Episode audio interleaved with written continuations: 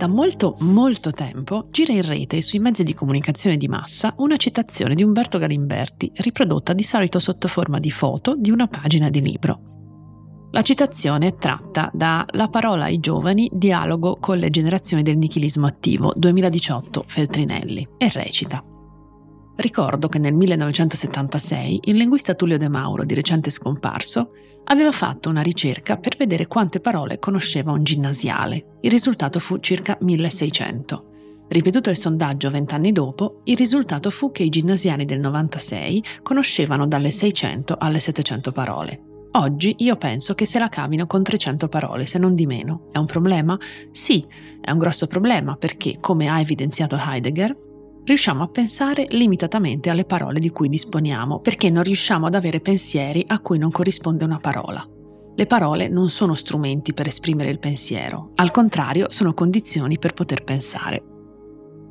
A molte persone piace citare questi dati, mi è capitato l'anno scorso, quando ero invitata come ospite a un programma televisivo e uno dei presenti l'ha citata con fare pensoso, ma anche più di recente, quando, la scorsa settimana, me la sono ritrovata condivisa da contatti su Facebook, tanto per cambiare. Non basta confutarla, non basta continuare a dire che non è realistica, questa citazione continua a girare. I dati fanno pensare a una catastrofe linguistica, a una degenerazione della cultura. In più fanno sentire migliori le persone più grandi, confermando uno dei pregiudizi più antichi del mondo, quello in base al quale era meglio prima, eravamo meglio noi.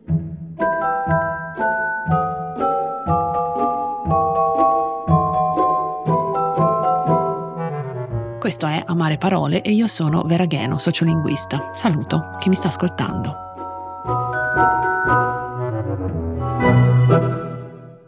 Leggo un'altra citazione. Un maestro ha paura degli allievi e li lusinga. Gli allievi, dal canto loro, fanno poco conto sia dei maestri sia dei pedagoghi. Insomma, i giovani si mettono alla pari dei più anziani e li contestano a parole e a fatti, mentre i vecchi abbassandosi al livello dei giovani, si riempiono di facezie e smancerie, imitando i giovani per non sembrare spiacevoli e dispotici. Sapete chi l'ha scritta? Non qualche pensatore o pensatrice dei nostri tempi, ma Platone nel libro ottavo della Repubblica, a dimostrazione che certi pregiudizi sono davvero di antica data.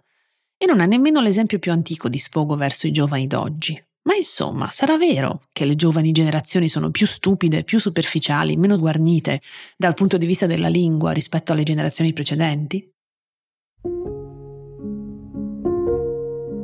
Intanto consideriamo i dati che ci sono stati forniti. È davvero possibile che un sedicenne conosca solo poche centinaia di parole? Mi aveva sempre lasciata molto perplessa il fatto che fosse citato come fonte dei dati uno studio di Tullio De Mauro, non riportato in bibliografia, ma solo menzionato senza alcuna informazione utile per risalirci, tranne che è del 1976. Perché le statistiche apparentemente fornite dal linguista non collimavano con quello che gli avevo sempre sentito dire, non mi pareva avesse mai parlato delle giovani generazioni in maniera così derogatoria e anzi, pur riconoscendo eventualmente le loro difficoltà linguistiche, mi era sembrato molto più possibilista. Per farla breve, la prima volta che sentii girare quella citazione mi misi a cercare nelle varie opere di De Mauro questa fantomatica ricerca, senza trovarla. Quello che invece è accaduto un po' più avanti è che nel 2018 stavo leggendo L'educazione linguistica democratica a cura di Silvana Loiero e Maria Antonietta Marchese, Roma-Bari la terza 2018, un corposo testo che raccoglie la produzione scientifica di De Mauro centrata sulla questione dell'educazione linguistica in rapporto alla situazione politica e scolastica italiana nel corso di quasi mezzo secolo, dalla fine degli anni 70 ai giorni nostri. E che cosa leggo in una pagina del saggio Educazione linguistica oggi, apparso per la prima volta in Linguaggio mente parole dall'infanzia all'adolescenza, un testo del 2006? Ecco le parole di De Mauro. Un grande giornale, La Repubblica, tempo fa ha pubblicato senza batter ciglio un articolo di Umberto Galimberti, valente psicologo, ma assolutamente, virginalmente, puerilmente ignaro di rudimenti di linguistica. Con aria autorevole, Galimberti ha comunicato che gli adolescenti italiani d'oggi conoscono soltanto circa 600 parole. Ora, 600 parole è il patrimonio lessicale minimo produttivo di un bambino treenne, In uscita dal primo ciclo delle elementari, bambini e bambini sanno controllare produttivamente e ricettivamente molti usi delle 2000 parole italiane del lessico fondamentale dell'italiano. E a seconda della bontà dell'insegnamento e della solidità culturale del loro ambiente, posseggono altre migliaia di parole del vocabolario che diciamo di alta disponibilità e di quello di rilevante frequenza e comune. Certamente abbiamo bisogno di accertare con maggiore precisione i numeri medi anche di questi anni e dei successivi, ma le parole dei nostri adolescenti sono migliaia e migliaia. E un quotidiano stimato dovrebbe guardarsi dal diffondere sciocchezze di chi evidentemente è del tutto ignaro di questioni linguistiche. Dobbiamo uscire dall'innocenza e farci capaci di una valutazione critica di tutta l'informazione. Dobbiamo tenere conto del fatto che in materia di scuola e di lingua molti intellettuali e politici, dato che sono andati a scuola e a scuola ci va la sorellina o la nipotina, e dato che parlano, si sentono autorizzati a sparare panzane a ruota libera. Come se per il fatto di vivere nel sistema solare ci sentissimo autorizzati a dare pareri di astrofisica o causa raffreddore in materia di batteriologia e virologia. Eppure questo avviene per la scuola e per la lingua. Ora, gli anni del Covid e gli ultimi anni in generale ci hanno insegnato che non c'è limite alla tuttologia, quindi queste ultime frasi di De Mauro fanno quasi sorridere nel 2023. Però ragioniamo un attimo.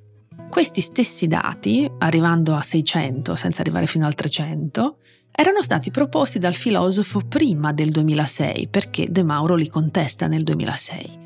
E nonostante la smentita di De Mauro, ben pubblicata su carta, questi stessi dati, con un peggioramento, sono stati ristampati nel libro del 2018. A proposito del finale di questa citazione, che ho recentemente condiviso su Facebook per controbattere all'ennesima condivisione della bufala di cui sopra, e assistendo a una conseguente discussione assai interessante, mi è stato detto che suona classista, perché sembra che dica che solo gli esperti possano parlare io non la leggo in questa chiave, anche perché ho conosciuto Tullio De Mauro personalmente e non mi sembrava particolarmente classista. Mi pare piuttosto che la citazione cerchi di distinguere tra opinioni, perfettamente lecite, chiunque le pronunci, e informazione o conoscenza, nel qual caso ritengo che sarebbe importante non tanto negare la parola a chi non è esperto, ma avere più consapevolezza dei limiti della propria conoscenza, ossia sapere di non sapere, socraticamente parlando.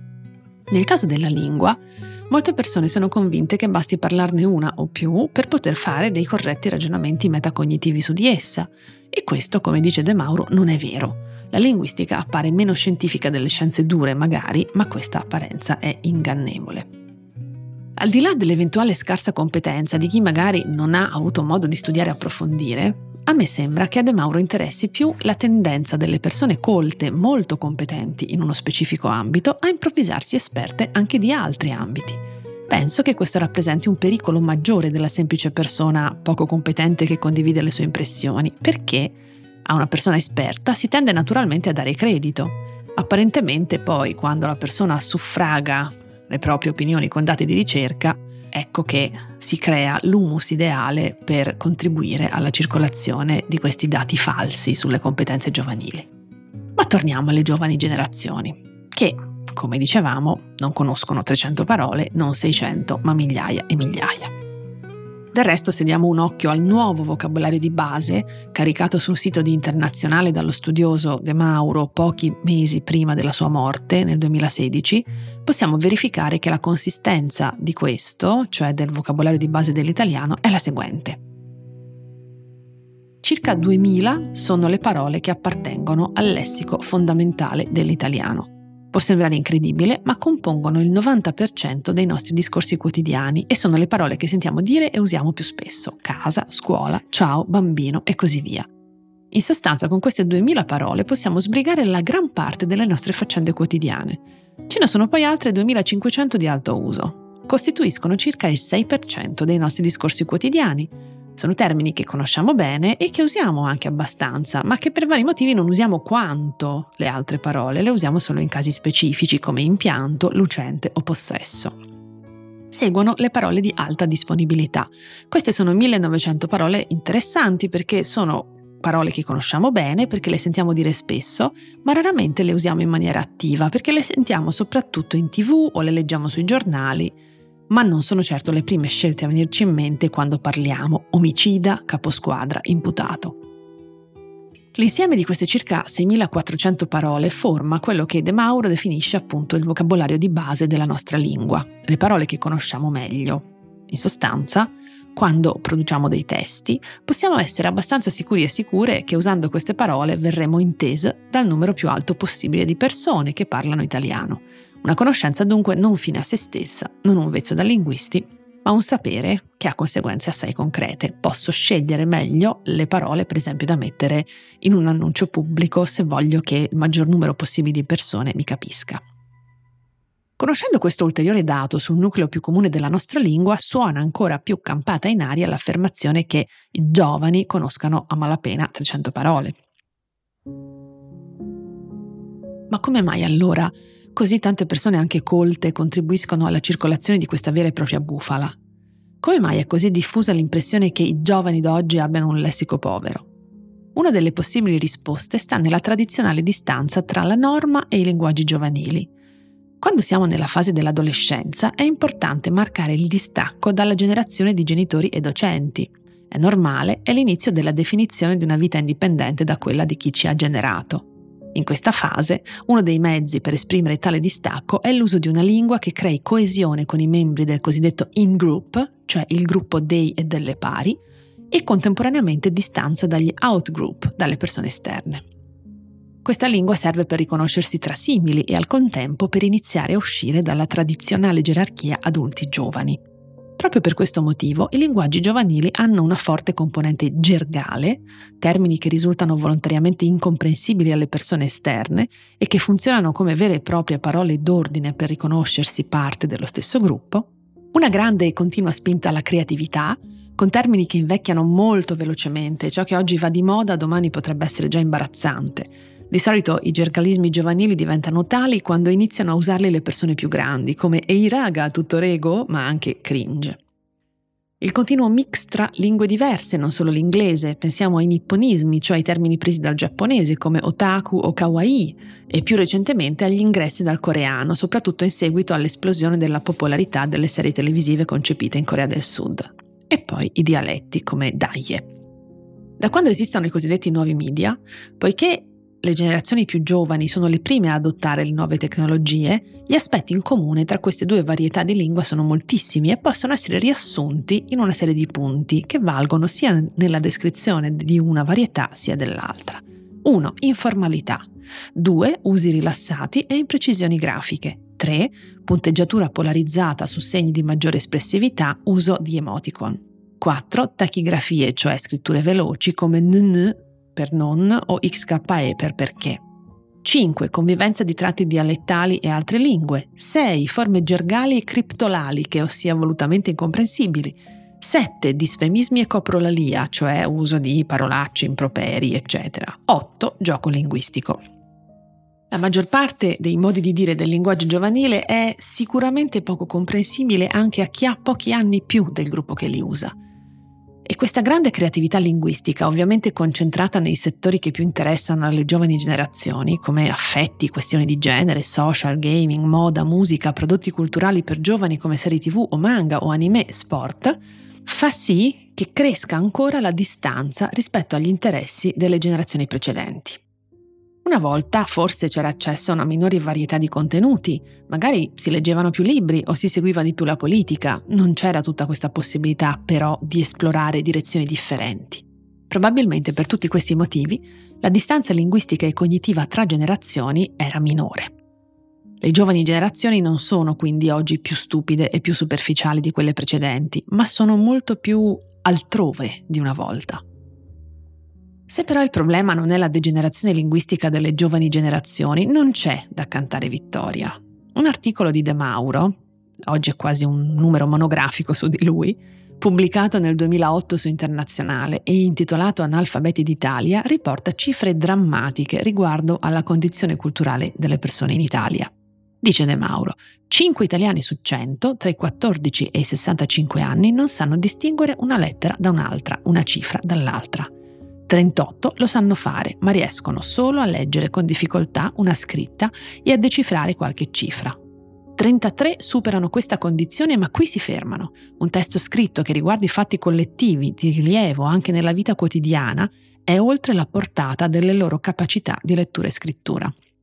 Un grafico con qualche percentuale è un'icona incomprensibile. Secondo specialisti internazionali, soltanto il 20% della popolazione adulta italiana possiede gli strumenti minimi indispensabili di lettura, scrittura e calcolo necessari per orientarsi in una società contemporanea. Questi sono dati del 2008 e dubito che possano essere migliorati da allora. Il problema della scarsa capacità di muoversi sul piano della lingua dunque è generalizzato, non solo delle persone giovani, e come tale andrebbe affrontato, non dunque come una questione dalla quale noi seniores ci salviamo e che tocca solo le generazioni successive alla nostra. Purtroppo non è facile convincere generazioni diverse a interagire tra di loro senza pregiudizi, Tuttavia, già averne consapevolezza può essere un passo nella giusta direzione. Le generazioni più grandi dovrebbero ricordarsi di essere state a loro volta giovani, di avere parlato in maniera incomprensibile per genitori e docenti a loro volta. Le generazioni più giovani dovrebbero ricordarsi che un giorno quei e quelle boomer saranno loro e che la fase del linguaggio giovanile è per definizione di passaggio. L'unica cosa davvero grave è se a 40 anni si parla ancora come se si fosse adolescenti, incuranti del contesto, o se ci si dimentica di essere state e stati in passato, a nostra volta, i giovani d'oggi di qualcuno.